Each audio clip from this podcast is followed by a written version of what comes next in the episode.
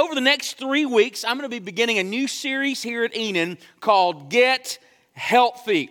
Uh, now, we talk about get healthy, immediately we go to physical fitness, and we're going to talk a little bit about that uh, today, but we're going to talk about it from a broader perspective here. But you know, getting healthy is something that we see around us uh, regularly the healthcare industry is actually the third largest industry in our entire nation. It is an $800 billion a year industry. You know, if you think about all the messaging and all the things around us that go towards us getting healthy, it's pretty uh, inundating all around us. You think about how many hospitals, clinics, urgent care, specialists, pharmaceuticals, counselors, therapists, fitness, wellness, and exercise. And, and don't turn on the TV uh, because every other commercial is a commercial about a drug that you need to start taking, uh, even though the side effects are frightening for every one of them. Uh, but it's everywhere uh, that you see. Now, a desire to be healthy, especially physically healthy, is, is not a bad thing. You know, God created us in His image, and so the desire for life and health is a natural part of God's design. In fact, it's often something that we do at the church. You know, we pray for people uh, when you're going through health struggles because it's real. When you're when you're struggling, your health it affects every part of your body. I remember uh, hearing a story about a small church, and, and they would have a Wednesday night prayer gathering, and there was a sweet little old lady there who, you know, every Wednesday night when it came time to pray, is that she had to go through every life ending, uh, life threatening uh, uh, problem that she had going on that week, and she would kind of take her time and she would embellish it a little bit, and, and people knew that, and so uh, one day she said, Pastor, I need y'all to pray for me. I went to the doctor today and, and he said I was a bombshell. She meant to say that I was a ticking time bomb, but she said I was a bombshell. Well, one of the little salty deacons in the back of the room, after she got done, he said, Pastor, I think we need to go back and get a second opinion. Anyway, so. But when it comes to our health and wellness as people of God, this is an issue that God is not silent on. In fact, the Bible gives us a lot of instruction on how God is working in us to help us to be overall healthy in our well being, not only in our physical bodies. And so I want us to look over the next couple of weeks. Uh, we're going to look at a prayer that Paul prays at the end of 1 Thessalonians chapter 5. And he prays it is inspired by the Holy Spirit, and it's going to be our guide for the next couple of weeks. So I invite you to stand with me this morning if you're able for the reading of God's Word. And if you can't physically stand, uh, you're welcome to stand and reverence God there in your hearts. The 1 Thessalonians chapter 5, beginning in verse 23, it says, Now may the God of peace himself sanctify you entirely. And may your spirit and soul and body be preserved complete, without blame, at the coming of the Lord Jesus Christ. Faithful is he who calls you, and he will bring it to pass. Let's pray. Father, I do truly pray. Thank you, O Lord, that the God of all heaven, as we sang earlier, and we worship you, we magnify you, King Jesus, this morning is that God, you are working in us, God, to accomplish your will. And so this morning, I pray, God, speak to us, Lord, today, what we need to hear. You know the hearts and lives of every person here. God, I pray you would put your words in my mouth and that Jesus, you would be glorified. In Christ's name, amen. Amen. As we see in our text this morning, you know, Paul talks about three areas of humanity in which he's praying that God would work among the Thessalonians. He talks about their spirit, he talks about their soul, and he talks about their body. Now, we all know that from Scripture, the body refers to the physical man. We know from Scripture that the soul is commonly referring to the mind, the emotions, or the will of man. This is your internal self, this is your consciousness. And while there are times in Scripture where the words soul and spirit are used interchangeably, we see that Paul uses them distinctively separate here in this setting. And, and, and many scholars believe that what he's doing here, uh, because according to the language, he's clearly separating soul and spirit here, is that he's talking about the spirit being the part of our inner man that relates to God, that understands right and wrong, that can connect with God. You know, when you think about the difference between us and animals, the Bible says that we alone in all creation were created in the image of God. And all of creation, animals can have a body. And I believe in some aspects, animals have a soul, not meaning like something that goes to heaven, but they have a mind, they have will, they have emotions. But what separates us from animals is that we are created in the image of God. We have a spirit that is connects us with God. Jesus came and died on the cross not for the sin of all creation, but for humanity, because we are the ones who created in the image of God. And so, as Paul is talking here about that God of peace would sanctify us entirely in our bodies, in our souls, and in our spirits, over the next several weeks, we're going to talk about what does it look like for us to be get healthy in our physical bodies, in our emotional selves, which is our mind, our will, and our emotions, and then also in our relationships with God, in our spiritual health. So, today, we're going to talk about what does it look like for us to get healthy in our bodies. Now, before we really jump into that, we needed to define what do we mean by healthy. So, if you notice there at the beginning of verse 23, Paul's prayer is that the God of peace would himself sanctify you entirely. Now, word sanctify is very important. And then he talks about in your body, soul, and spirit. And then he says, so that you would be preserved complete at the coming of the Lord Jesus. The word sanctify means to purify or to make holy. For something to be sanctified essentially means for it to function in a way that God desires and that God designed. So when we talk about in this series about getting healthy, ultimately what we're talking about is not just physical health, what we usually relate healthy to. We're talking about that our mind, that our bodies, and that our spirits would ultimately function in the way that God desires, in the way that God designs. Another aspect that you need to recognize here as we talk about this is that the scripture says that God is the one who is completing this on our behalf. Isn't that encouraging today? May the God of peace himself sanctify you entirely. And then he ends with that promise in verse 24 Faithful is he who called you, and he will bring it to pass. Now, many of you in this room today, when we're talking about trying to honor God in our minds, in our bodies, in our relationships with God. We all have struggles and we have difficulties in this. And some of you have recently made a decision to follow Christ, or you've recently rededicated your life to Christ. And you're saying, Pastor Zac, what's next? How do I really begin to thrive, to get healthy in my walk with God? This is what I want you to know this morning. God wants that more, God wants that for you more than you want it even for yourselves. The God Himself is faithful. He wants to move and work in our lives. He is leading us towards being healthy, towards being holy, towards being sanctified according to His will. And so the big question for us today is what does it look like for God to lead us towards health in our physical bodies? Now, when we talk about getting healthy in our physical bodies, most of the time we immediately go to diet and exercise. And honestly, a lot of us get intimidated by that because we know that that is hard. You know, I remember I exercised really well all through my teenage years, first part of my 20s, and then when Kimberly and I uh, got married, uh, we had two or three years there early in marriage where I didn't do a thing physically. Man, I was living on love. Kimberly and I would come home and, and uh, we would eat Nestle Toll House cookies that she would make, and we were happy. I remember going to see my great grandmother, my mama's story, the first time I'd seen her about six months after we got married, and, and she was sitting in her chair and she looked at Kimberly and she said, Oh, y'all look so happy. And then she looked at me and she kind of, and healthy, you know, and so. I remember getting up one day and telling Kimberly, I said, hey, you know, I'm, I'm going to go and I'm going to go for a run. I think I'm going to try to get in shape. And she said, well, how far are you going to run? I said, well, I'm just going to run a few miles, you know, like just threw that out there like that wouldn't be difficult, you know. I hadn't ran in years. I found out when you have not exercised in a long, long time, you don't start off by counting miles, you start off by counting mailboxes. You know, I want to get to that next mailbox. But the truth is, is that getting healthy in our bodies in the eyes of God is so much more than getting in shape.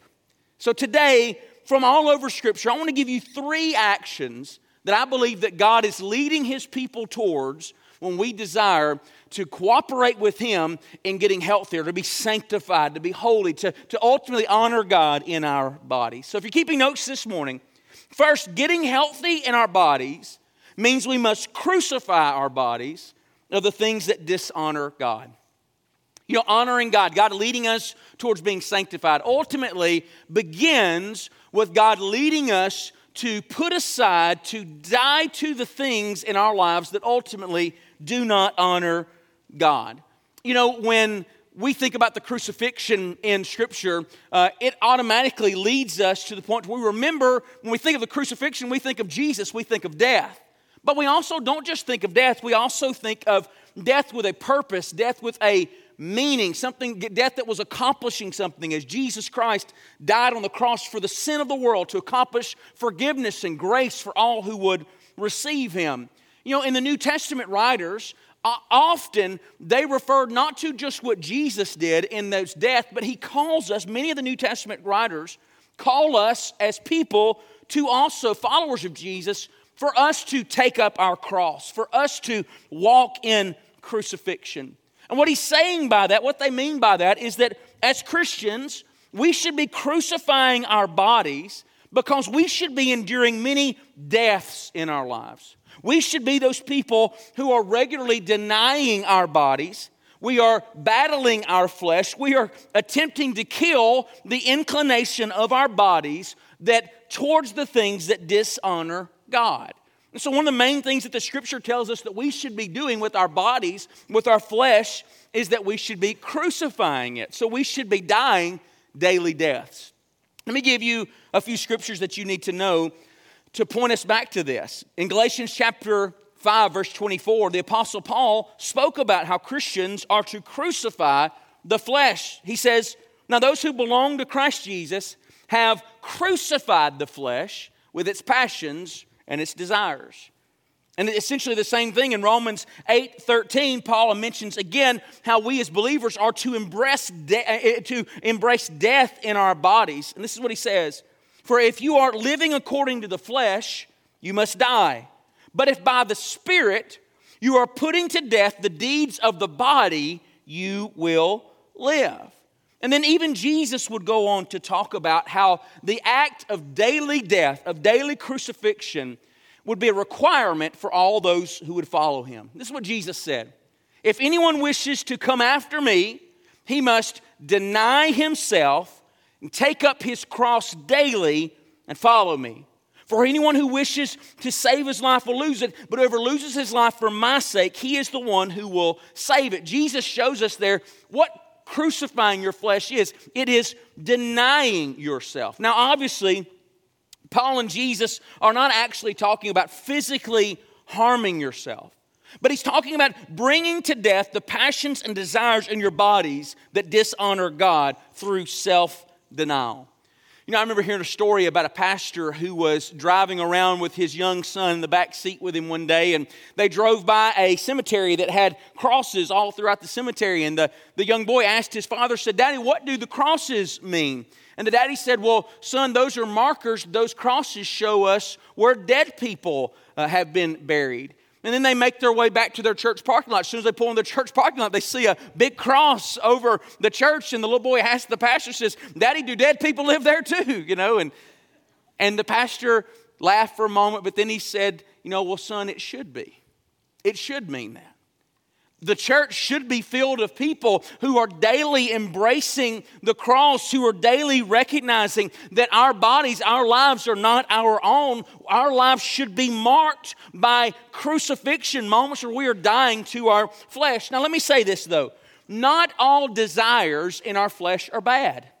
There are certain things that God has given us, pleasures in this world that are good and God honoring, that are inside of the design of God. And so there was a season in church history where it's called the, the monasticism uh, uh, season, where monks and people would say, Surely to get to God, you have to get away and you have to avoid all pleasures of this world. And that's, that's just not true. Many things that God have given us, pleasures that God has given us, even in our flesh, are good and God honoring. But what we are attempting to do in taking up our cross is to crucify the things in our life that are not God honoring. And so let me answer two questions about what it may look like for us to crucify our bodies. So, question number one is why does God lead us to crucify or deny our bodies? Let me give you a, several different reasons. First, God leads us to crucify our flesh because our flesh is bent towards evil. You know, in Romans chapter 7, verse 18, the Apostle Paul says, For I know that nothing good dwells within me, that is, in my flesh. According to Scripture, we know that our flesh, our bodies, have a natural bent towards evil. One day, God's going to give us a new body and it won't have a bent towards evil. But right now, we see that. If you've ever raised children, you know that you have to teach your children what is right. You don't ever have to teach your children what is wrong. And the reason why is because that is already in us.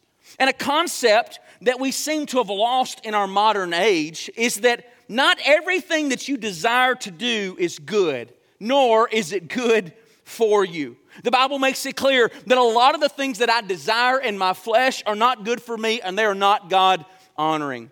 Uh, just this last week was tax week. And so, uh, if you were near a Krispy Kreme, it means that you could, if you bought a dozen donuts, you would get another dozen donuts for uh, basically for just paying the taxes. And my wife, who weighs about 100 pounds soaking wet, took me to Krispy Kreme and put two dozen Krispy Kreme donuts in the car with me. Folks, that's just not right. That's hateful, is what it is. now, listen, I may desire, and I do desire to eat every one of those donuts. I ate two by the grace of God. Anyway, so, but nobody would say, just because I desire to eat every one of those donuts, is it good for me? Now, we know that in many areas of our life, but some areas of our life we seem to have forgotten that. In our present culture, uh, you may have sexual desires for someone who is not your spouse or for someone of the same sex, but that, does, that desire alone does not make it right or good for you to act upon. You know, we live in a society today that makes personal autonomy the supreme law of the land. And in so doing, we have replaced God with the human will, and thus evil is becoming rampant. You know, the common thought of the world today is that if you desire it, then it must be good.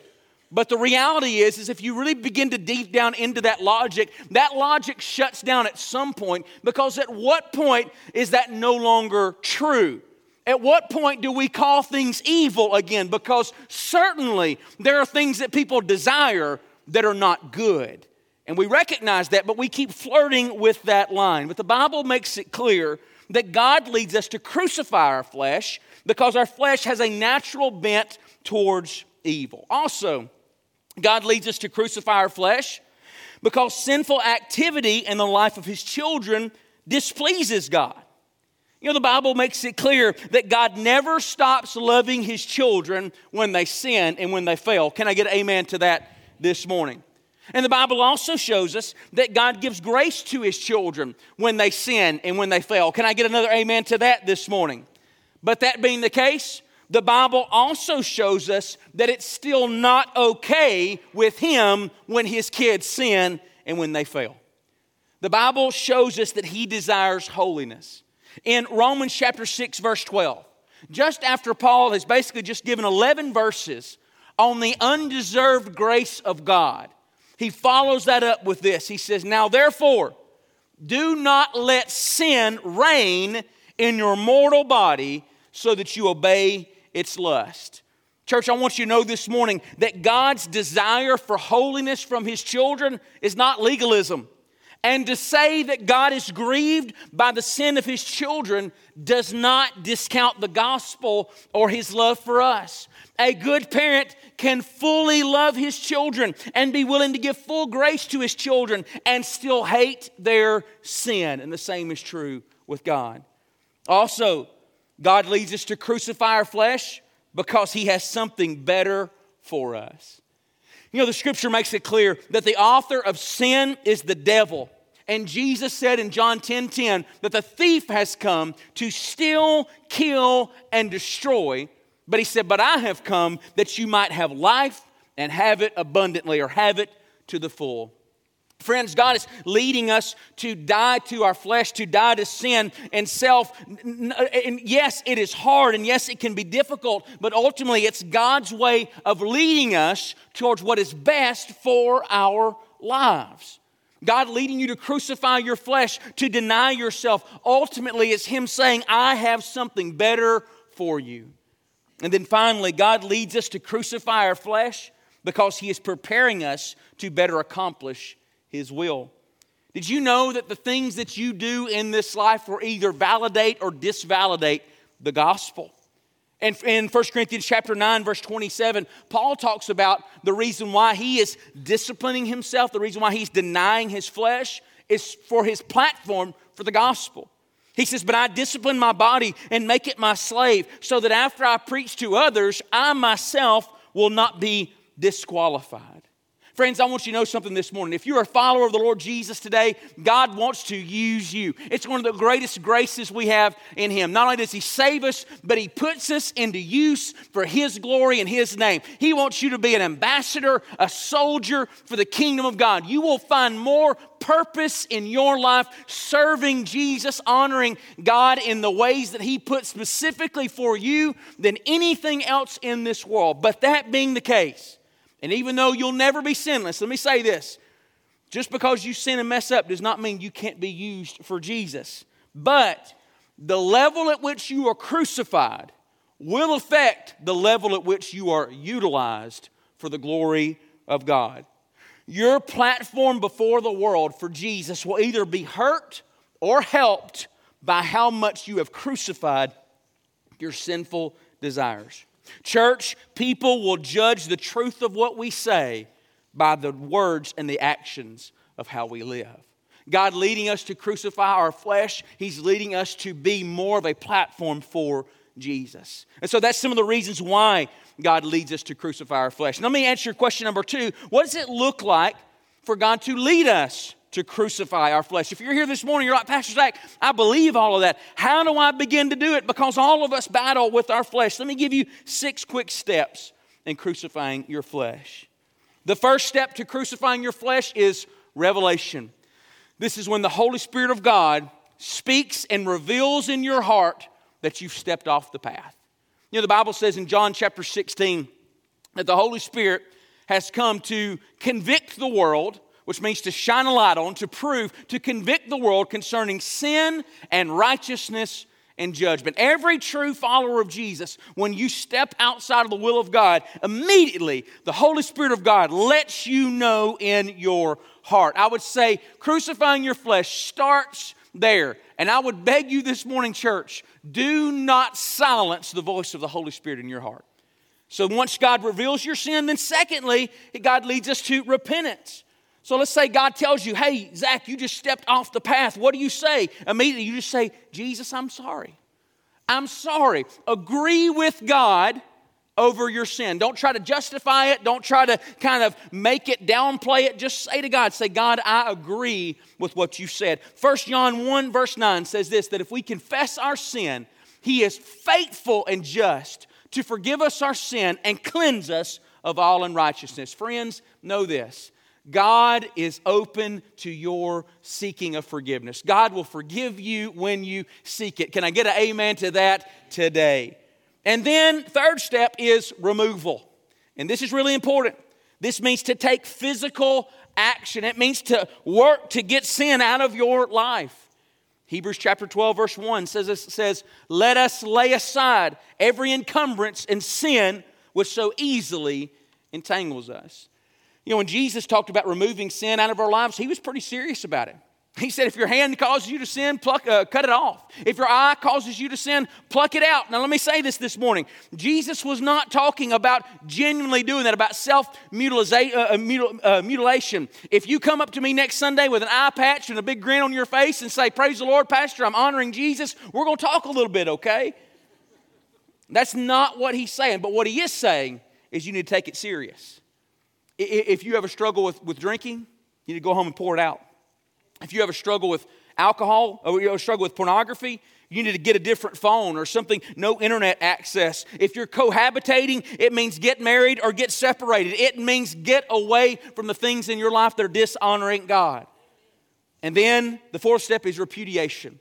And this is when you're praying, saying, God, help me to have your heart towards my sin. This is a process. You're not going to wake up tomorrow morning and never desire sin anymore. Sometimes God does that, but for most of us, it is the process of sanctification. And so you're you asking God, say, God, help me to have your heart towards sin. Fifth, relationship. A great way to crucify your flesh is through relationships with other Christians. The Bible says in James chapter 5 verse 16, "Therefore confess your sins one to another and pray for one another that you might be healed." I want you to know something this morning, church. If you're genuinely trying to honor God in your flesh and you've got a struggle, an ongoing struggle with sin, and you are keeping that in the dark, then the devil loves where you are. Because as long as it is in the dark, he can continue to prey on you. But the Bible makes it clear that he never intended for us to do life alone. That's why he invented the church. That's why we need the body of Jesus. That's why you need to come to starting point and make Enon Baptist Church your church home or, or and then get in a life group, man, connect with other Christian friends because when we truly come together. The Bible talks about where two or more agree upon something in my name, I am in the midst. There's power when we bring the church together. We've got a man in our church right now that just this last week, I believe it was day 90 or day 120, I can't remember, of him being sober for years of struggling with alcoholism. And he never told a soul, not even in his family, but when he finally came to his wife, when he finally came to some Christian brothers around him, God started to move and work, and now God has set him free. There's freedom on the other side of bringing the church in. Yes, give the Lord a big hand, man. It's worth praising the Lord for. And then finally, the sixth step is repeat. Wash, rinse, and repeat. Okay, here's the deal. We're all going to be there. The Bible makes it real clear that we will continually struggle with the sin of our flesh until one day we get a new body, a new glorified body, and this old body is put away. What I would say to you is that when you fail, know that you have the grace of God and then run to Him afresh and anew, and He'll give you strength for the days ahead. So, this is the first step of how to honor God in our body is to crucify our bodies. Secondly, this morning, getting healthy in our bodies means we must conform our bodies to do the things that honor God. You know, and often a misconception in the Christian walk with God is that walking with Jesus just means you constantly focusing on the things that you shouldn't do anymore. And that's only a half truth. Yes, God wants to call you away from the actions of the enemy that, that ultimately still kill and destroy. But then He wants to call you to things that honor Him in your body, that you can have life and have it to the full. In Romans 6 12 and 13, that I mentioned earlier, where He says, Do not let sin reign in your mortal bodies. He then goes on to say, and, and don't present your bodies anymore as instruments of unrighteousness. Basically, no longer Put your hands to the things that call unrighteousness. But listen where he wraps up there. He says, But present yourselves to God as those alive from the dead, and your members as instruments of righteousness to God. See, walking with Jesus is not just giving up things, but it's also taking up things. When you're wanting to conform your life to follow Jesus, when I want my flesh to be disciplined to honor God, it's not just the things that God is calling me away from, but it's also taking up the things that God is calling me to. Let me give you one quick thought to help you this morning conform your bodies to honor Him. This is the big thought. In every way that God might lead you to die, ask Him how He is also showing you how to live. Think of in every way that God is calling you to die, ask Him how also He is calling you to live. With every crucifixion, Jesus also wants to bring about a resurrection in your life. In everything that you die to, He also wants to bring about life in you. The heart of God is that He wants to call you up towards things. Yes, Legalism in a walk with God is where you honestly, all you ever focus on is what you shouldn't do. And that's not a walk with God. A walk with God is, yes, God, I'm dying to my flesh, but I'm also learning to live with you. Some examples of this could be let's say God is calling you to stop being selfish in your home. Well, at the same time, the Holy Spirit is likely then going to call you to raise you up to then begin to be the greatest servant in your home. Maybe God is calling you to die to, to crucify your words and how you speak hatefully to people. At the same time, God is wanting to raise you up so that you can be the greatest encourager to people around you. In Ephesians 5, chapter 5, verse 18, Paul also mentions about how he's calling people away from sin and calling them to actions in godliness. He says, And do not get drunk with wine, for that is dissipation or self satisfaction, but be filled with the Spirit. Friends, one of the greatest ways that you can really begin to walk in greater victory with God is to not only focus on what God is calling you from, but also focus on what God is calling you to. Because once you begin to experience the joy of what God is calling you towards, once you begin to experience the joy of abundant life in Him, of walking in purpose with Him, then that'll be one of the greatest means by which you're able, God's able to work in you to change your desires for certain sinful flesh and actions.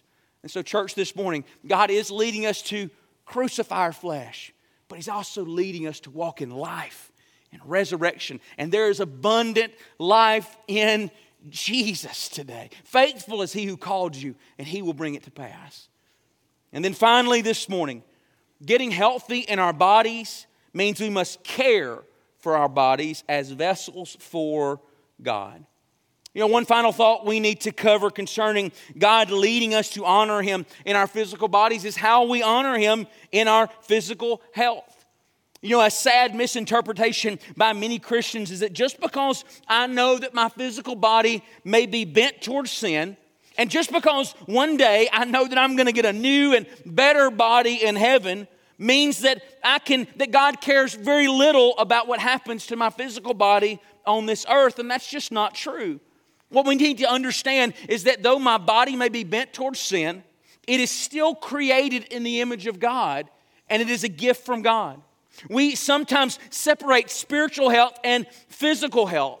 And the reality is, is that according to Scripture, the way that I steward my physical body is a spiritual issue. And we need to say that again. The way that I steward my physical body is a spiritual issue. 1 Corinthians chapter 6, verses 19 and 20 says this, Or do you not know that your body is a temple of the Holy Spirit who is in you? Whom you have from God, and that you are not your own. For you have been bought with a price. Therefore, glorify God in your body. Now, let me give you a few thoughts. I'm, I'm going to give you a few ways that we can honor God in our physical bodies, but let me give you a few thoughts just as important precursors to this. First, the motivation behind caring for our bodies as Christians should not be for external purposes primarily. Now, I don't think there's anything wrong with wanting to look and feel better in your clothes, but selfish motives are not God honoring. Caring for our physical bodies should first be for the glory of Jesus. Our external appearance can become an idol if we're not careful. Secondly, the motivation behind caring for our bodies as Christians should not be to extend our lives. You know, in Psalms 139, verse 16, it reminds us that our days are numbered. It says, Your eyes have seen my unformed substance, and in your book were written all the days that you have ordained for me, when as yet there was not one of them. Basically, it says, For those of us who truly believe the Bible, there is a set time in which God will call us home. And so the idea of stewarding our body well is not to make it so that we will live longer. However, we do know that the decisions and actions we make in our lives can affect our bodies. So we should desire to be as physically healthy as possible as long as we can that we might best glorify God. Now, that being said, we all know that there are some things that can greatly affect our health, like cancer and other things, that there's no physical, you didn't do anything to cause it. We just live in a fallen world and there's nothing that we can do about it. But what we want to do is to attempt to avoid the struggles that we do have control over. And so let me give you a few ways that God can lead his people to care for our physical bodies. The first is this I believe that God can lead his people to care for their bodies in their food and diets. Now, let me say something this morning, church. This is one that I struggle with. I'm preaching myself a little bit here. As Brother John used to say, eating is one of my spiritual gifts. I can put away some groceries, okay? Honoring God in our bodies, as hard as it might be, is something we as Christians are called to. The Bible makes it clear that gluttony and overeating is sin in the eyes of God, and it goes against the fruit of the Spirit, which is self control. In Deuteronomy 21 20, Moses said that one of the signs of a wicked children was gluttony. He says, They shall say to the elders of this city, This son of ours is stubborn and rebellious. He will not obey us. He is a glutton and a drunkard. In Proverbs 23 20 and 22, Solomon warns people of the sin of gluttony, saying, Do not be with heavy drinkers of wine or with gluttonous eaters of meat. For the heavy drinker and the glutton will come to poverty, and drowsiness will clothe one with rags. So, let me give you a few thoughts to help us concerning caring for our physical bodies, stewarding it well in the eyes of God. First, I think it's good for us to see food as fuel first. Now, the Bible does make it clear that food is a gift from God and that it can and should be enjoyed. But its primary purpose is to fuel our bodies for His work. You know, we pray this, do we not? We pray this regular, Lord, I thank you for this meal. I pray you bless it to the nourishment of our body to do your will. Now, if we're totally honest, we're not being very faithful sometimes when we pray that. Lord, I pray that you would bless this unbelievably unhealthy meal that I'm at these 17 pieces of pizza that I'm about to put in my body. I pray that you would change the molecular structure of it so that it becomes something else in my body to fuel it for. Listen, we can't honestly say that everything we put in our body is good fuel for us. Okay, that's, listen, we need to see food as fuel first and enjoyable second. Also, we need to see that feasting as moments for celebrating. The Bible does clearly give several moments where the people of God feasted, and a feast is just that. A feast is, is you throwing down, man. Calories don't count. Take it all out the window.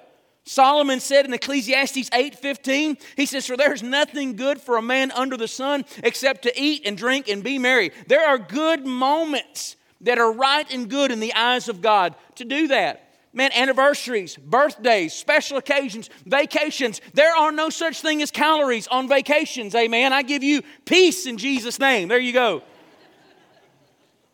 All of these are moments to feast and enjoy what God has given us. But we also need to be careful. Every meal shouldn't be a feast. And we got to be careful in how we assign feast. If you find yourself celebrating National Potato Week, we probably have an issue, okay? I have a pastor friend of mine who genuinely has honored the Lord in his body for a long time, and this is what they do, and I thought it was a great principle, is that they are very strict uh, and honor the Lord six days a week. And one day a week, they have a cheat day and they just throw down. It's a good day. They celebrate with their kids, they celebrate with their family, they go out to dinner, they do what they can, but then the rest of the week, they try to honor the Lord in that. And I think that's a good rhythm. So, first, in our food and our diet. Uh, secondly, uh, I believe that God can lead his people to care for their bodies and their fitness. Now, when it comes to fitness, everyone immediately thinks about joining a gym. That may be a part of what God would have you to do, but fitness is so much more than that. So, I, I believe that being fit in the eyes of God first involves movement. You know, friends, God designed us with feet to walk and move. In our culture today, where many of our jobs are stationary and involve little movement, we have to be very intentional about moving. You know, we live in a very different culture than God's first people whom He created, who were working in fields and farms. And science shows us again and again that we were created to move. I know for me personally, movement and exercise is part of my regular routine now, and it helps me not only physically, but also emotionally. And we'll talk about that next week. This can look different for everyone, and it definitely changes with age. You know, at some point, movement will likely be impossible for us if you live long enough, and that is okay. But I would say that as long as you can move, you should move. In Proverbs 6 9, God clearly condemns lack of movement for those who are able, able, saying, How long will you lie down, O sluggard? When will you arise from your sleep? Also, I believe that being fit involves rest. In Psalms 127, the psalmist reminds us to sleep saying it is vain for you to rise up early, to retire late, to eat the bread of painful labors, for he gives to his beloved even in his sleep. Friends, if you're not resting well, then you're most likely not going to steward the other things well that God has given you. And I also say this if you go to bed on time, it makes it a whole lot easier to get up early and meet with God. Another good way to remain fit is I believe that being fit in the eyes of God involves going to the doctor. You know, the Bible says that every good and perfect gift comes down from the Father of lights, and I believe that includes medicine. The Bible says that there's wisdom in many counselors. Regular checkups and then taking your medicine is honoring to God. This often shows humility. Medical care is not an option for many of our brothers and sisters in Christ in the world. But if you can go, then you should go and be a good steward of what God has given you. I had an argument with a godly doctor friend of mine several years ago who's wanting to put me on a regular medication. I had never taken a daily medication before, and I didn't want to cross that line. I felt like I was, you know, really going to be, be caving in some way to do that. And so he and I argued back and forth a little bit. Finally, he leaned forward and he said, Zac, you know, the same God you pray to to use you is the same God I pray to to use me. And then I said, okay, doc, how often do I take that again now? You're going to call it, you know, I was and then finally, I believe that God can lead his people to care for their bodies by avoiding vice. We talk about vice, talking about those things that are harmful to our body. Now, as you saw earlier, co- combined twice with the glutton, he mentioned drunkenness as well. We all know that there are things that we can do in our bodies that at best are bad habits that are unhealthy, and at worst are destructive and addictive. And if you struggle with one of those, I encourage you today to listen to the Holy Spirit and get help. There is freedom in Jesus. In fact, we have a class that meets here at Enon uh, once a week, a freedom class that helps people walk through a 12 step program, and God is using it. Friends, what I have found is that discipline is contagious. If I am disciplined in one area of my life, it feeds over normally in every other area of my life. If I'm disciplined in meeting with God, if I'm disciplined, then it usually helps me in being disciplined with my health. If I'm disciplined in my health, it usually helps me in being disciplined in meeting with God. I'm going to ask Brother Ron to make his way now. And when you begin to think about these actions in our bodies, crucifying our lives, crucifying our bodies, conforming our bodies, and then caring for our bodies, the first thing that comes to mind this is hard. This is hard. Every, every aspect of this is hard. But in any time that you are having to approach something that is hard, the first thing that you've got to ask yourself is why? Why? Why would I do this? Why would I take this discipline? Why would I take this step? And the reality is, is that God has given us this call. God has given us this option to care for what He has given us. God has called us to crucify our lives as He ultimately gave everything for us. This should be the greatest motivation to honor the Lord today. And listen, what's so encouraging is that it ends with that promise Faithful is He who called you, and He will bring it to pass. Some of you have struggled with discipline in your body for a long time, and you're very defeated in that. Can I say something to you today?